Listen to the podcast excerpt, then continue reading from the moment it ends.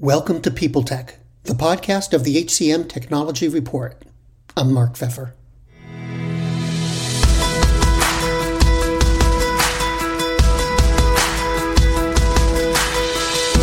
Today we're talking to Doug Leonard, the C E O of Clover's A I.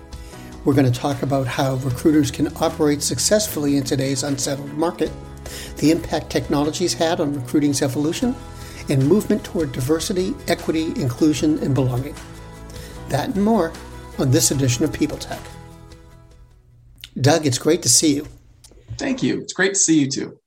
In terms of recruiting, how would you wrap up twenty twenty-one, and what do you think recruiters should be prepared for during twenty twenty-two?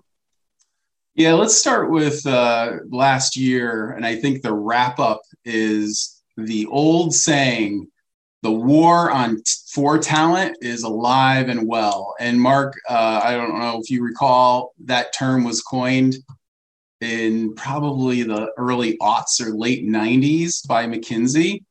And at a certain point, you realize that, holy cow, that is never going away.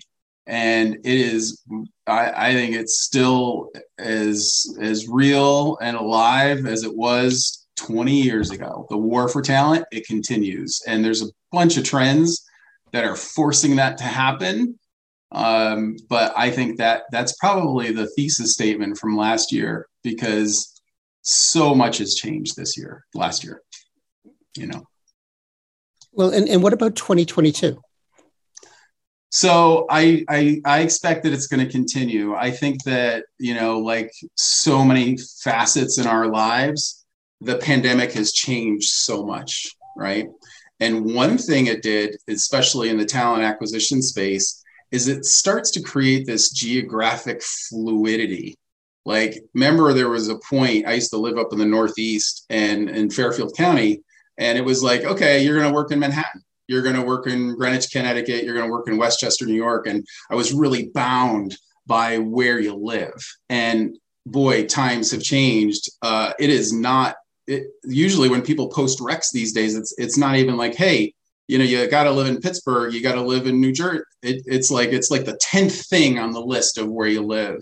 And I think that opens up um, a lot of opportunity for a lot of different people. And man, that is going to continue. Um, even when you look at some companies, uh, you know, they they they used to say, well, you you know, you you have to come into the office. Maybe, you know, two years ago, maybe it was three, four times a week. Now it is hybrid, and that hybrid is not going away. People, uh, because people want it. People are demanding that, like, look, I don't need to go and commute into Manhattan every day and take a train for two hours a day uh, if if I don't have to. And that just does so much for the labor pool. It does so much for businesses, because now all of a sudden you get talent from anywhere in the world. And, you know, you could use, you use Zoom just like we're doing today. Uh, I think it just changes, it changes things. We're going to continue to see that. The other thing is that great resignation is real, and uh, people have choices. And I think technology is allowing all of these choices to be available to people um, no matter where they live, and it's going to continue. And they want to have a job with purpose. And if they don't feel they have a job with purpose, they're going to go online, and they're going to have access to jobs, recs all over the world, and they're going to pick exactly what they want. So that great resignation is going to stick, and it's going to be here this this coming year uh, as it was last year. And it's going to have a, a big, big impact on, on talent acquisition for sure. Let, let me drill down a little bit in, into twenty twenty-one. Remote recruiting became ubiquitous pretty much during the year. Sure did. Is it here to stay? I mean, how, how do you anticipate it impacting recruiters' overall pro, approach to talent acquisition? Yeah, so I, I do think it's here to stay. Um, and, and I can give you the actual data uh, that will show that most companies are using video conferencing tools for most parts of their business. That includes talent acquisition. There's a lot of hope that this pandemic is eventually going to end.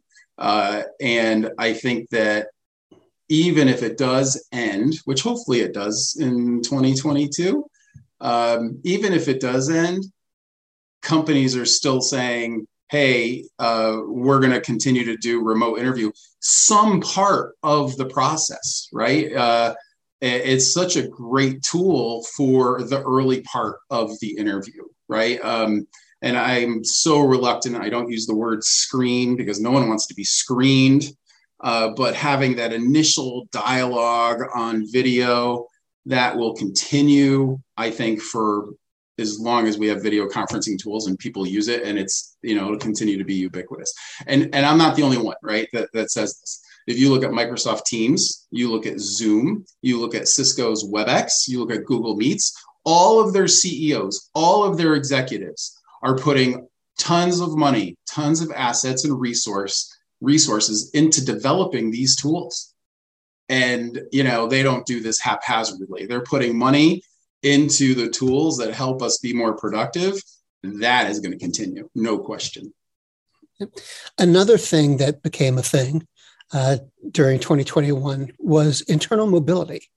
Um, mm-hmm. More companies are in- incorporating that into their recruiting efforts. Will that continue? And what should recruiters be thinking about? Yeah, so I, I, I often look at things from a macroeconomic standpoint, and look, the the we're at near full employment mark, right? A, a healthy and robust economy is about four percent unemployment. So there's four percent of the people that just don't need to work, or they don't want to work, or they're not in the workforce. But when that labor pool gets restricted to that level of four percent, I think they get a lot more choices, and companies have to bend to help them. So what that means is, as you interview somebody, you're not just interview them and interviewing them for the job that's there today.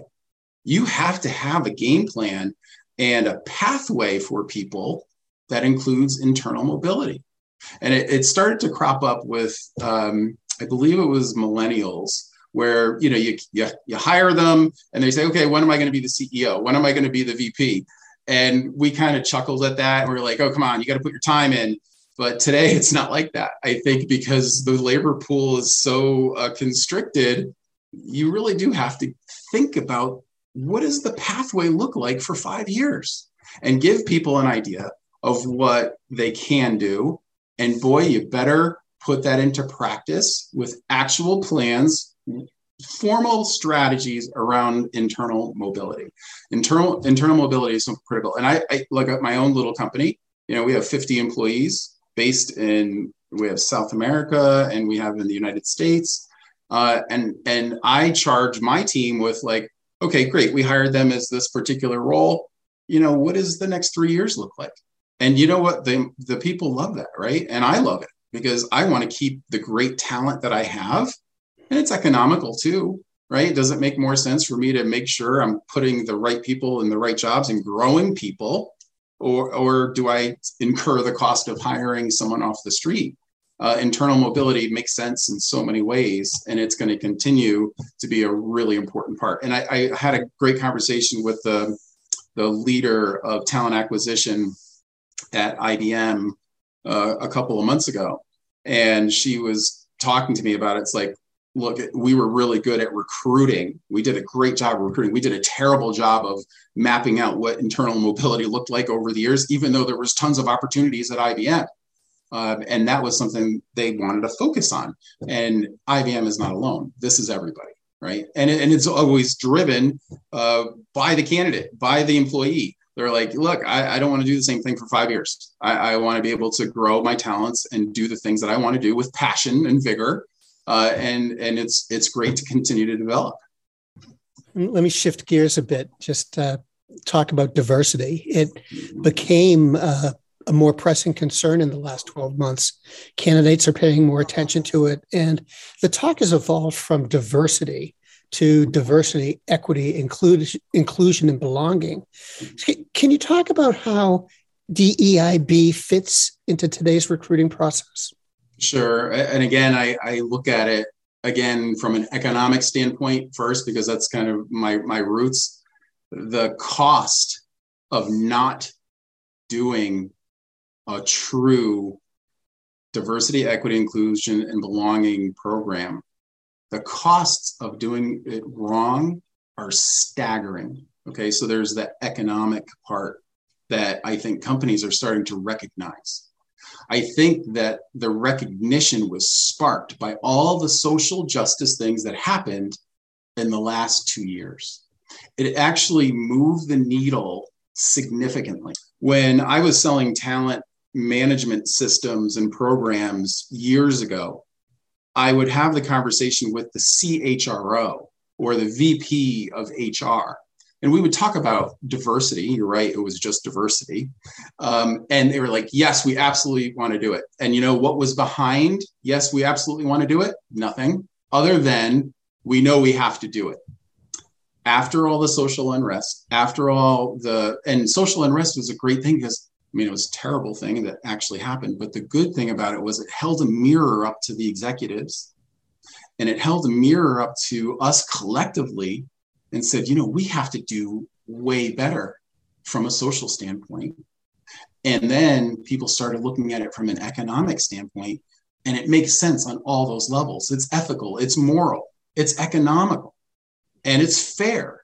And if you look the way um, there's areas in the country that have always done well economically, you know, you look at the West Coast, different pockets on the West Coast, you look at Silicon Slopes, which is in Salt Lake, you look at New York City, great.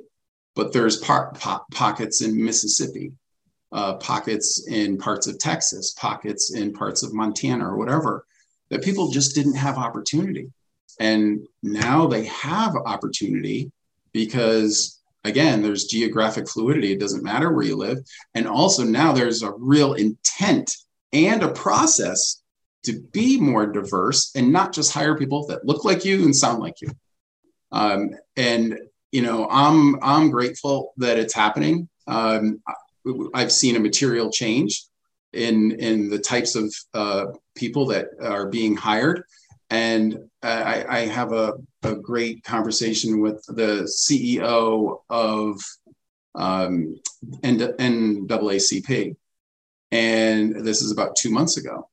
And he said to me, he, his name is Derek Johnson. He says, look, first thing is the intent. A company needs to have intent. I think companies got the intent. They want to do it. You know, there's never been more chief diversity officers ever in the history of American business or global business. There's now, I think, sixty-five or seventy percent of them were hired in the last eighteen months. That means companies are putting calories into it. They're putting effort. They're putting actual process behind this C-level position. And that's what Derek uh, uh, Derek was saying, Derek Johnson from N double A C P. He's like, great, start with intention, but make sure you do something about it. And that's what we're doing now. And and Clover's, I'm not trying to plug my product here, but you know, Clover's is part of that. There's it's just one thing that we could do to do a great job ex- in being uh, more equitable across the board. The world's best-known investor and Wall Street expert, Warren Buffett, once said, Wall Street is the only place that people ride to in a Rolls-Royce to get advice from those who take the subway. Mister Buffett's quote is remarkably accurate, but how many people would rather receive advice from him than someone simply guessing? Welcome to Buy, Hold, Sell, your single source for Wall Street knowledge and profitable guidance. Please join me, Todd Schoenberger, and fellow trader Tobin Smith, as well as host Veronica Dudo, for a podcast known to move the needle for investors. Tobin and I are seasoned Wall Street executives with deep investment experience, and we are prepared to share our advice to those who choose to listen. Download Buy, Hold, Sell today on the Evergreen Podcast Network or your favorite podcast channel. You know, you know all of these things are a part of the new normal, I'd say, yes, in recruiting. So how can recruiters use technology to adjust to all of this and manage it? Yeah, I you know, I love that that question. And again, it's so funny, like a lot of these are, my answers are uh, foundational in economics. The V Cs, the V C community, they're also very grounded in economics, right? If you look at the amount of investment in talent acquisition, in talent management from the V Cs over the last five years, let's say four years ago, it was two billion dollars in venture funding, three billion the next year, you know, and you keep kind of, it kind of inches up in the billions, low billions, two billion. Do you know what it was in, in two thousand twenty-one, the investment in, in basically human capital or talent management and recruiting? The investment was fifteen billion dollars. Okay. So from an economic standpoint, the V Cs uh, and that V C money does drive a lot of innovation. The V C money is there, and now there's tools. And it goes back to what I said about Derek Johnson. He's like, do something about it. But look, the investments are there. The money is there. Now the innovation is there. And now you have to be exposed to it. So I, I think, a long way to answer your question, I'm sorry about that. But when you look at a talent acquisition or a recruiter, they have to look at the tools that are out there, and they have to adopt their processes in order to utilize them. And I think that's going to happen. And there's magic things that they always had to do. The, the biggest thing for talent acquisition, one of the biggest things, is time to hire. Do you think technology can improve time to hire? Can we make the process better? Can we make the process more fair? Can you make the process more consistent? The answer is yes. So there has to be a willingness. There has to be an intent to get better, to use the technology, and then to implement processes that actually man, uh, leverage those, those technologies. And I, I think that's it. And in the past, I think recruiters were really, they, they had a process. They're going to stick to their process. I remember talking to a recruiter years ago, and they were like, Doug, it takes me five different major steps for me to hire somebody. Within these five steps, it's twenty-three clicks per candidate.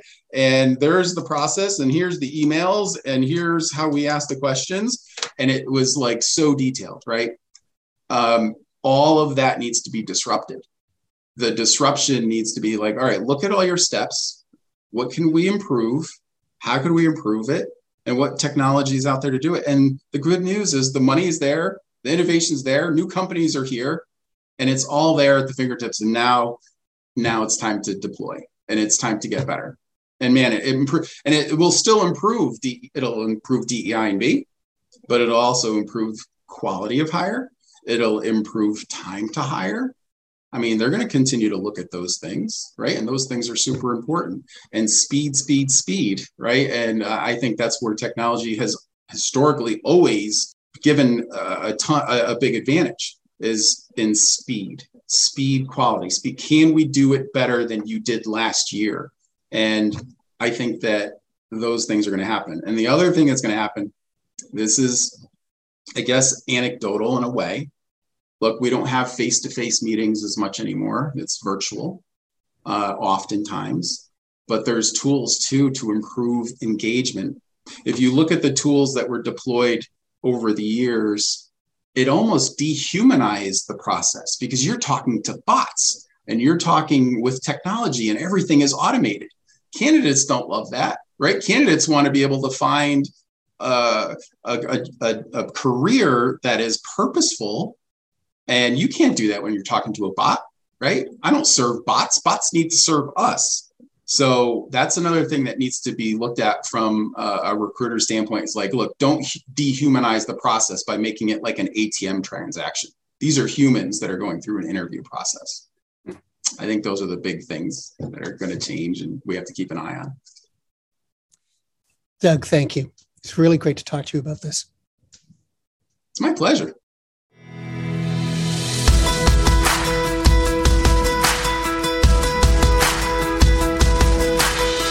My guest today has been Doug Leonard, the C E O of Clover's A I.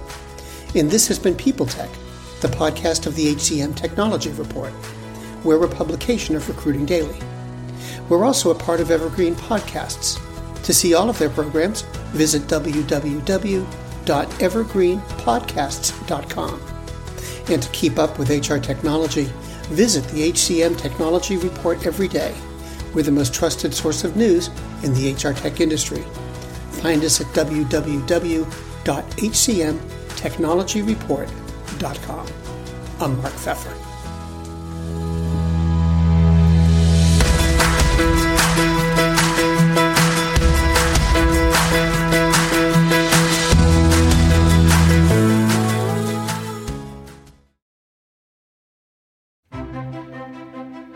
faith in the news media has been challenged, making it even harder to get stories told. The Friday Reporter Podcast was created to help audiences better understand the media by hosting journalists who will answer the questions to which we need answers. Join me every Friday to hear more. Do you love news about LinkedIn, Indeed, Google, and just about every other recruitment tech company out there? Hell yeah. I'm Chad. I'm Cheese. We're the Chad and Cheese Podcast. All the latest recruiting news and insights are on our show. Dripping in snark and attitude. Subscribe today wherever you listen to your podcasts. We, we out.